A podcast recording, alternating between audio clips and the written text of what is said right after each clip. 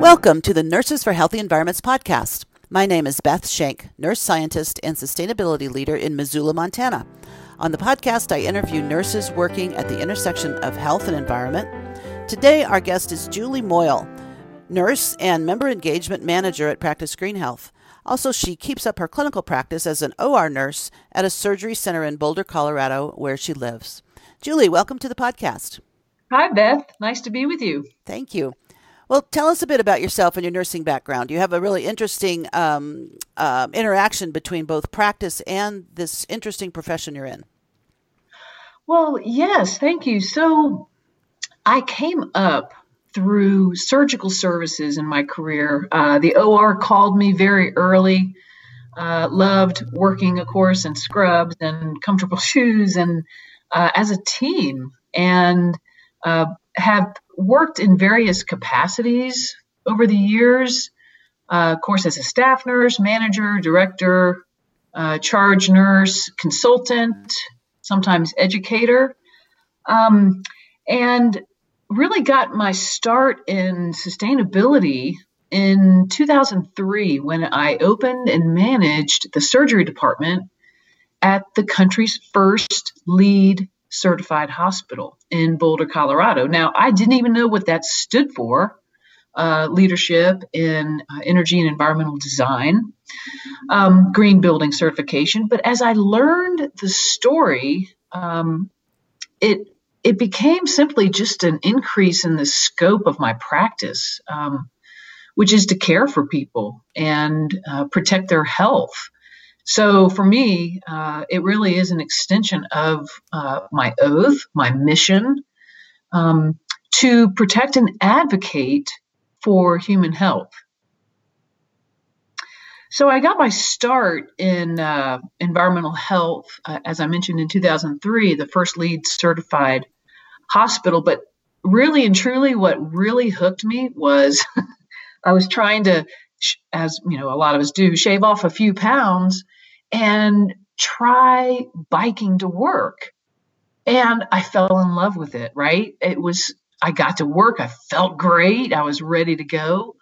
Uh, you know, I got home, I was de stressed, and I was taking off weight. And then came kind of the bigger realization, right? Hey, I'm saving gas money.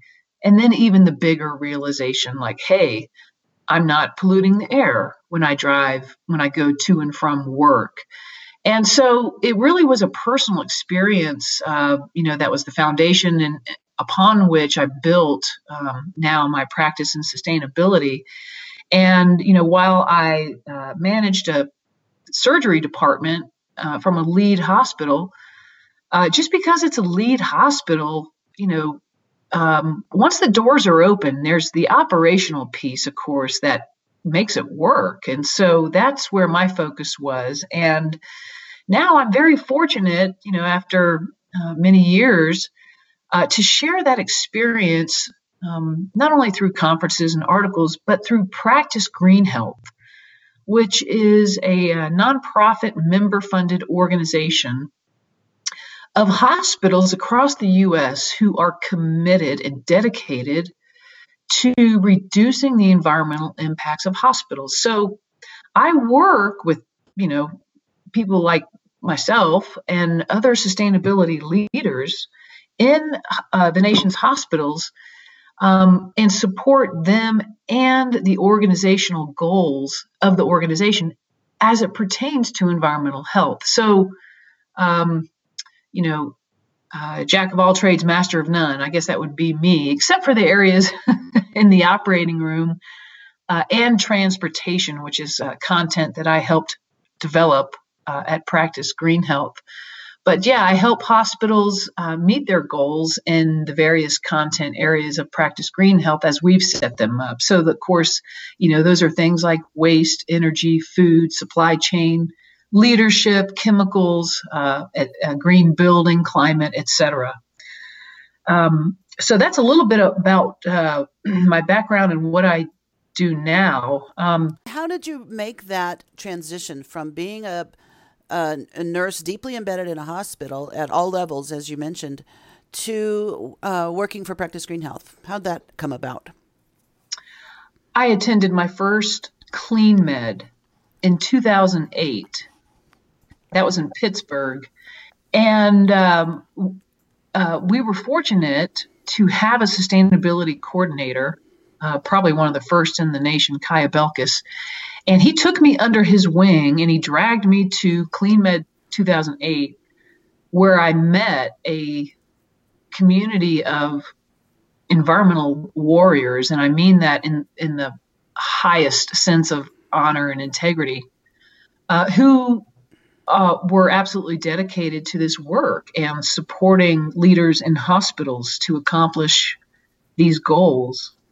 Um, that and um, I kind of just, you know, I was intrigued and curious and, um, you know, was introduced, made connections, and I stayed engaged uh, actually around the edges of uh, practice green health. Uh, I was fortunate in that um, I was asked by Pfiedler Enterprises, which is a continuing education uh, firm, now actually uh, part of AORN. Uh, they acquired that business, I think, a couple of years ago. But I was asked to put together some educational programs um, at AORN on environmental sustainability. And of course, I reached out to Practice Greenhealth because they're the experts um, who are leading this work and was able to engage them in conversations um, around sustainability uh, for several years. And so it was just through the acquaintance, through joint presentations at different venues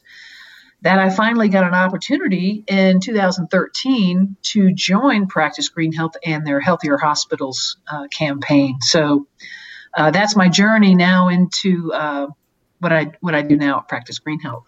Well, it must have been you must have been a real asset as well because of the focus on greening the OR. In terms of uh, Practice Greenhealth has really recognized that operating rooms often are you know, the most energy intensive, create the most waste, also anesthetic agents, etc. So I imagine you contributed to a lot of the tools that the rest of us currently use. Is that right? Uh, that's fair, I guess, um, and I'm happy to do so in any capacity. Uh, the Greening the OR program is actually managed by Kaylee Sheehan. Um, and I work for Kaylee and support her work there at the Greening the OR. But yes, of course, you know, I bring stories and content, and I even, you know, for me, it's an opportunity to walk the walk. Um, you know, we're asking um, leaders in hospitals to to change. That's never easy especially in the operating room. I mean, people are so wedded to their routines and consistencies, and for good reason. You know, specialization works. So any kind of change in practice, of course, is uh, is is going to be challenging and met with, um, you know, rightly so, uh, good compelling evidence of why that change should even be considered. And so. um, it gives me a chance to have those conversations um, in the OR and you know practice what I preach for sure to others. And you know, even with my background and experience, um, it's still not easy to have some of these conversations. Um, I guess more recently around you know the impacts of inhaled anesthetic agents and, and the waste gas and uh, so, you know, that's the purview, of course, of uh, anesthesiologists and anesthesia providers. And so, um, you know, I always refer them to the American Society of Anesthesiologists and the resources that they have to reduce the environmental impacts of inhaled anesthetic agents. Um, but you know, it's uh, it can be challenging just because people have, have been practicing a certain way, have been taught a certain way for for for a while so it keeps it real for me, Beth. Um, you know, to practice again what I what I preach and and how we work and support um, leaders in, in other hospitals. Right. And uh, let's explore just a little bit also your role as a nurse in this way. I mean, I, I heard what you're saying there about the, for instance, an example, the practice of delivering anesthetic agents is really up to those providers, which are typically um, MD anesthesiologists or CRNAs, nurse anesthetists, or occasionally, I guess, there are other um, other licensed personnel coming up to do that. Um, so so you're aware of licensed and um, scope issues. Um, however, it's really also important in it, it seems to me like what you're able to offer both in your clinical practice um, as a nurse currently, but also over your years of leadership and also in your role at Practice Greenhealth, that you are a nurse. So I just want to explore that a little bit, primarily for our listeners who may not have thought about these connections between um, making changes in acute care when when it is a lot of it is outside of your practice zone, but nonetheless your um, believability and experience as a nurse really matter. Could you talk about that a little bit? Sure.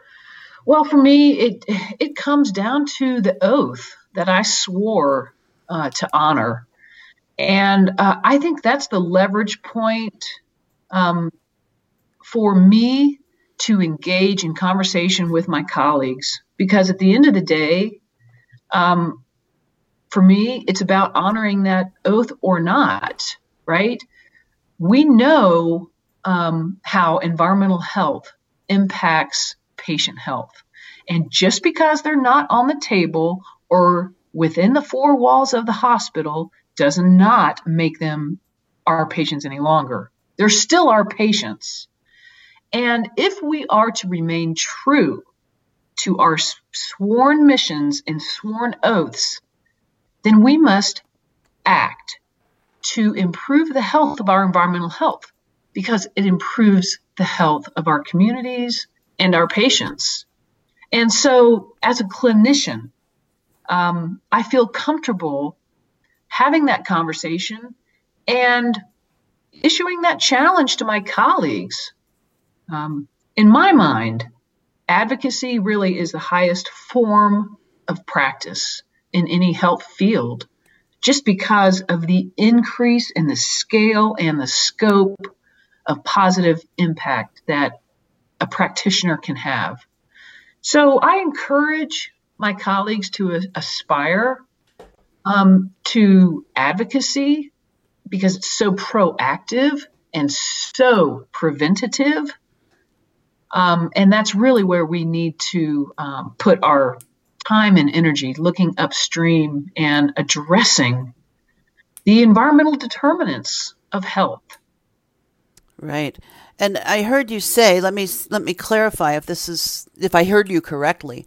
You're talking about your scope of interest as a nurse as being beyond the patient that's in front of you in the care setting. In other words, to thinking upstream, thinking about the health in your community, thinking about the health on a more planetary basis in, in terms of some of our bigger uh, environmental issues. Um, is that fair to say? Oh my gosh, yes. I mean, yeah. I don't understand really how people can sleep at night when we're discharging patients into environments that are making them sick. I, that's just crazy making in my mind. And so, yeah, my scope has increased, Beth. Uh, it is it is much bigger picture.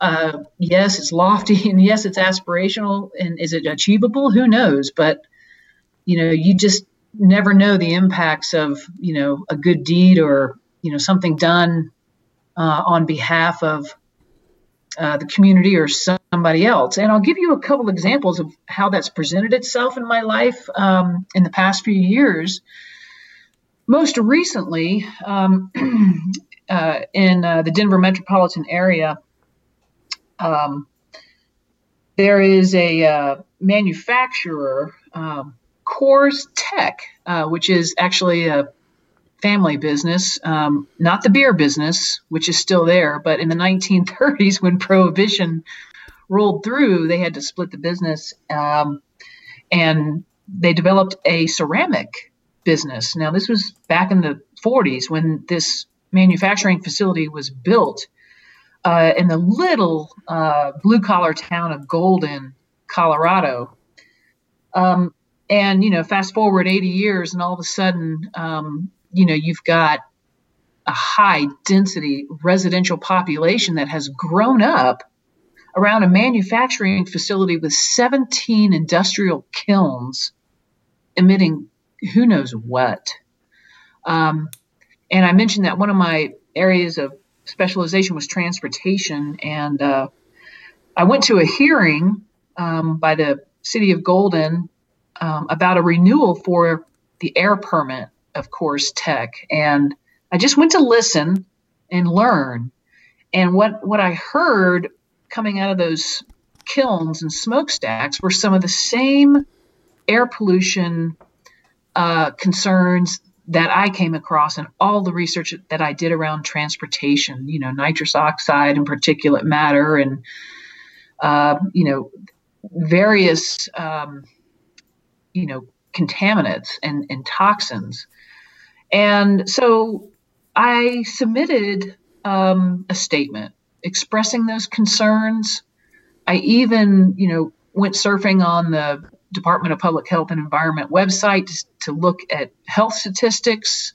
I could only get it down to the county level, not the zip code level, but I did notice an increase in respiratory uh, condition and cancer, and I pointed that out. Uh, and encouraged Coors Tek, you know, a world leader now, um, to um, you know do the right thing for their flagship community. Uh, you know where all their employees live and so forth and so on, and laid out that expectation. Uh, so that was one more recent example. Um, and the other one was uh, several years ago in support of President Obama's Clean Power Plan for the same reasons. And I drove down to Denver and you know submitted a statement uh, in front of the Environmental Protection Agency when they were receiving public comments. So that's how some of my practice, uh, I guess, has uh, increased in scale and scope uh, and, and since I've really gotten involved in environmental sustainability.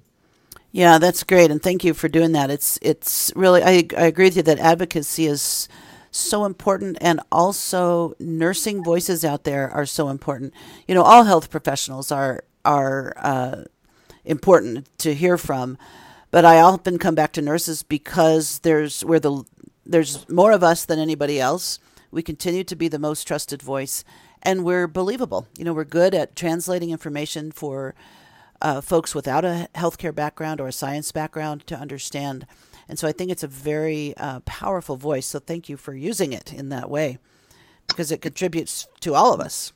Oh, well, thank you, Beth. I mean, really, you know, it just comes down to caring. I, I think that's where nurses uh, stand out. And, you know, it gets real it gets real with us and our patients in the middle of the night uh, and during some of the most challenging times during people's lives. And you know that is an honor and a privilege from from where we sit and we practice and our responsibility to support you know our patients um, and whatever they need in those moments and nurses i think are unique um, in um, being in those positions. And I, I, think that's what is behind the trust. Um, you know, we tend to tell patients the truth, even though it's not what they want to hear sometimes. Mm-hmm. Um, so, yeah, um, I think nurses' voices in this uh, larger discussion, um, I think, will be heated and should be heated. Mm-hmm. Um, yeah. Well, good. Well, that sounds like that is a big motivator for you. But but do you, what would you say when I if I asked you what motivates you for this work? It's making it's knowing Beth that I'm making a difference, that I am contributing positively, um, and that is incredibly personally fulfilling and satisfying. Being a part of something that's bigger than yourself, knowing you are making a difference, and again, having contributing to the common good. I know it may be a novel concept in today's world, but you know, that sense of fulfillment and satisfaction for me, um, you know, is serves serves as the foundation for a lot of happiness in my life. Mm-hmm. I, I feel like a lot of nurses might share that sentiment that they really understand the big picture, that they realize that health is more than what only what happens in the healthcare setting. And yet, um, not all are able to really make that step into um, practicing sort of with that bigger picture in mind. Now, perhaps not every nurse needs to, but I just I'm interested in opening helping identify pathways for nurses to do so. Now, it doesn't mean they have to change their career. They they wouldn't have to work for an organization like you do.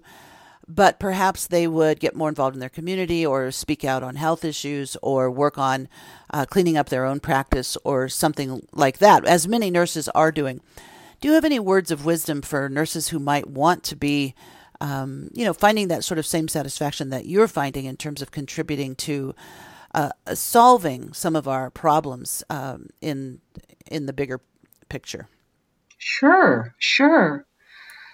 Um, it's easy to get overwhelmed in this work. Um, so, with you know, for all the big picture thinking uh, and lofty aspirations, I would encourage anyone who is interested in learning more about this to simply start with themselves. Don't worry about anything or anybody else because this is where it begins, just like me on my bike.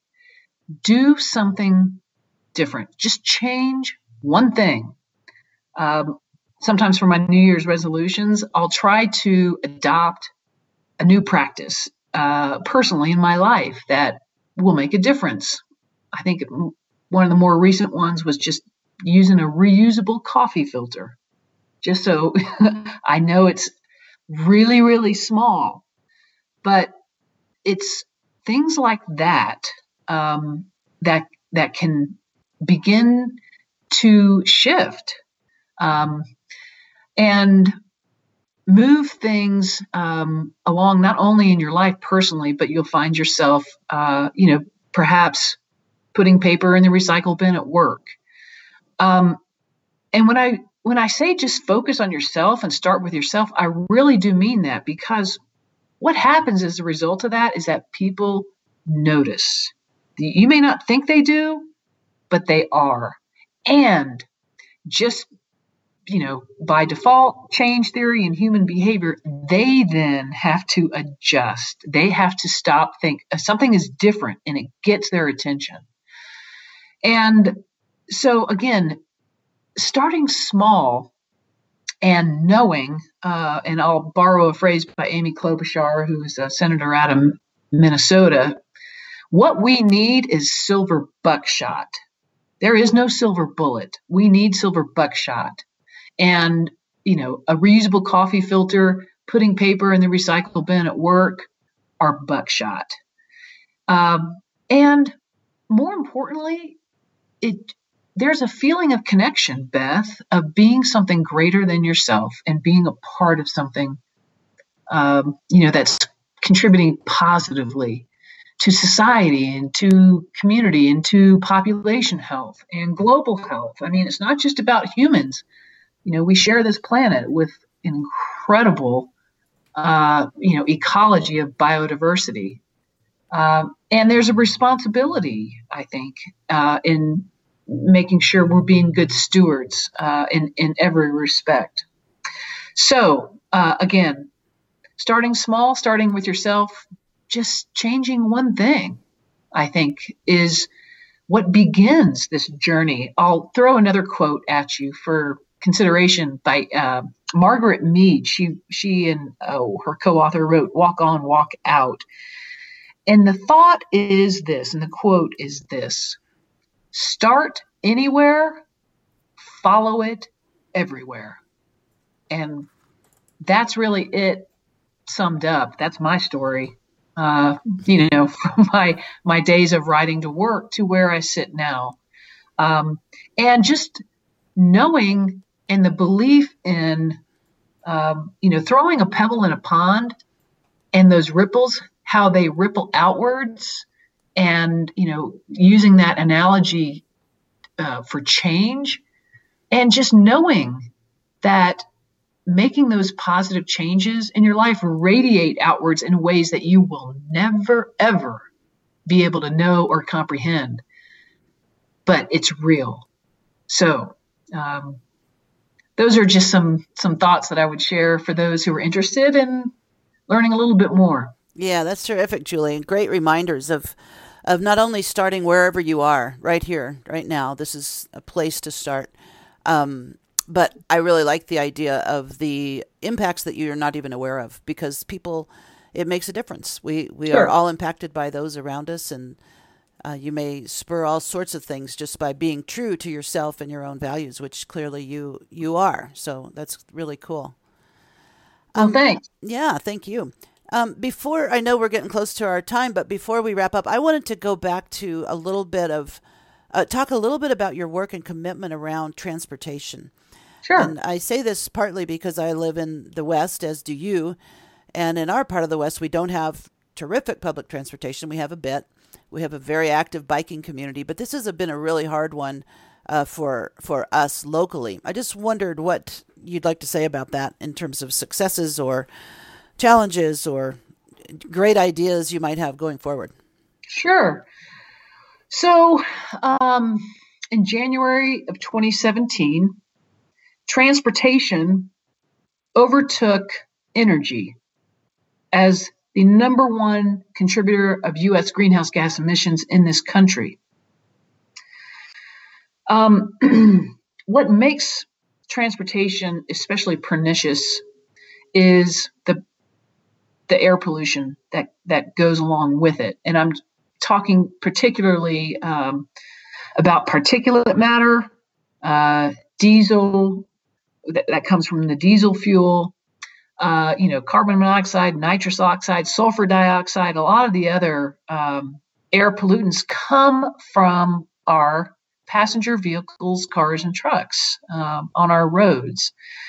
And so we have to move on transportation um, and urgently um, for a variety of reasons, right? Meet our greenhouse gas reduction goals, uh, you know, address community health impacts and concerns. We know uh, that, uh, you know, there are uh, increased health impacts around seaports, airports, highways, and byways. And by that, I mean low birth weight, asthma, cardiopulmonary uh, conditions, etc. So, transportation is hugely important in this work. And um, it's new, it's challenging, it involves people making decisions and their behavior. So, uh, it's complicated.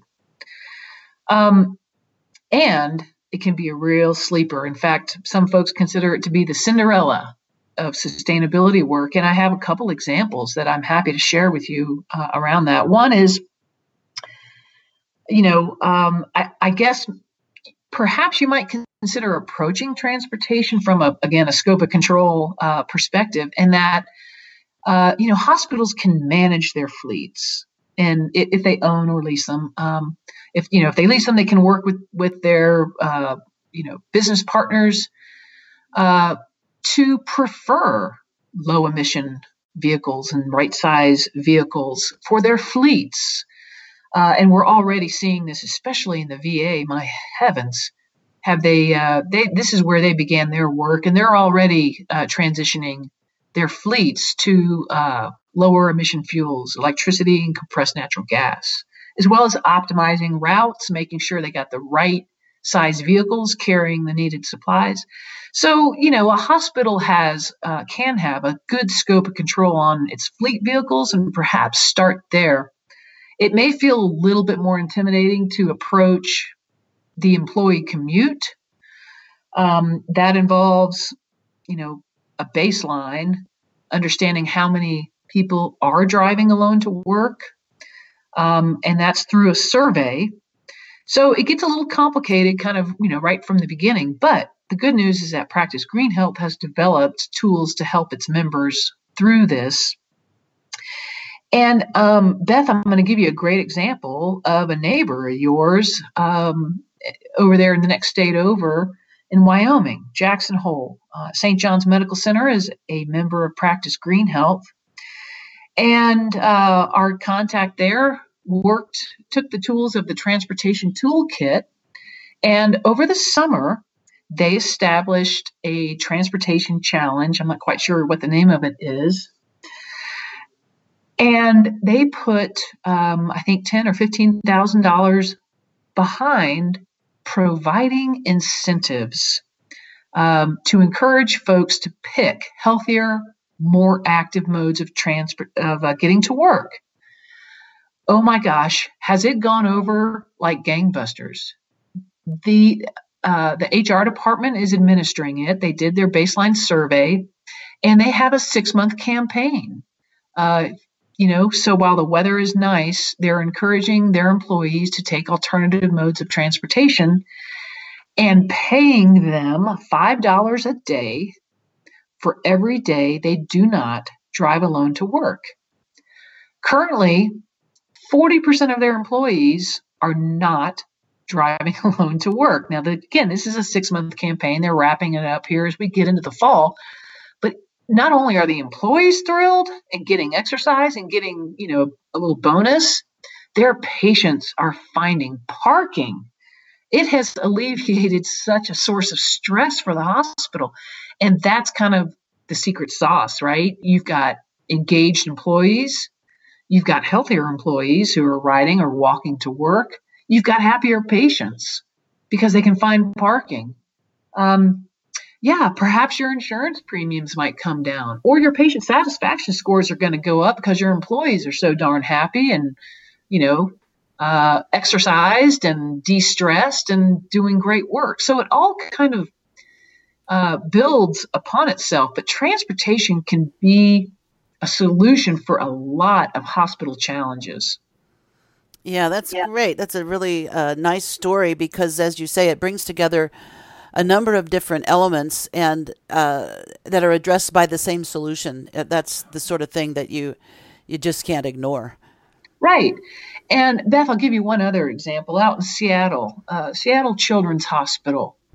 Now they have, you know, state and city ordinances, uh, and are about 20 years ahead of the rest of the country because the state of Washington actually is administering um, an employee commute survey for employers with more than 100 employers.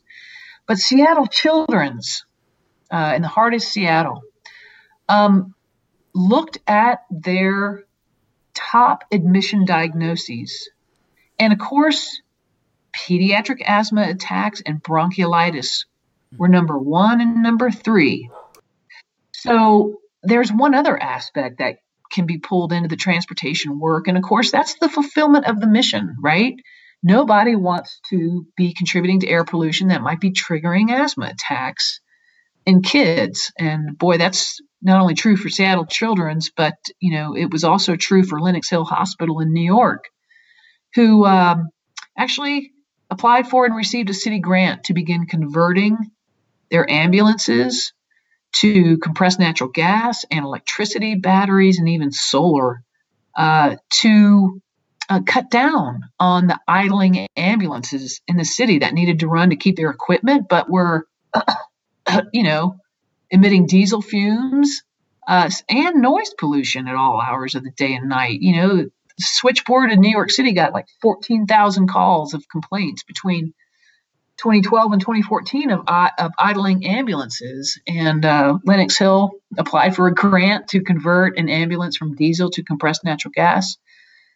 And I think they're on their fourth, third or fourth one now because it was so successful. Uh, the HR department or the marketing department developed a logo and put on these new ambulances. And of course, they're in the city. They're like mobile billboards, and they're going to community events and nursery schools and you know uh, just and then the the city, of course, is behind it. The citizens are happy about it, and uh, again, it's led to subsequent funding. So, I guess another good example of uh, tying transportation to community health outcomes.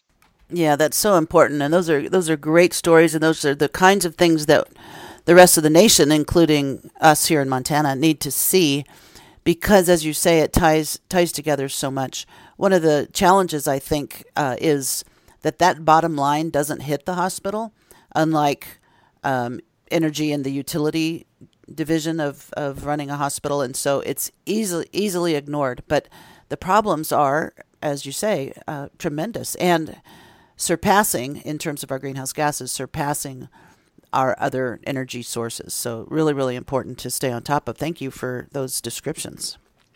Oh, you're so welcome. Yeah, it's an exciting time. You know, I think wireless, electricity, um, GPS, autonomous driving, they are all converging mm-hmm. now in the next, you know, three years. Uh, I think we'll see some major changes, not unlike what we've seen with you know, you know, the cell phone and some of these online platforms. Very, you know, it's it's a and it's an op, it's an opportunity ripe for social right. disruption, uh, yeah. and with a lot of positive health outcomes. Well, terrific, Julie. It's been so nice to talk to you, and I, I know I've taken enough of your time. Is there anything else that you want to say today that we haven't talked about yet? I can't think of anything, Beth. Okay.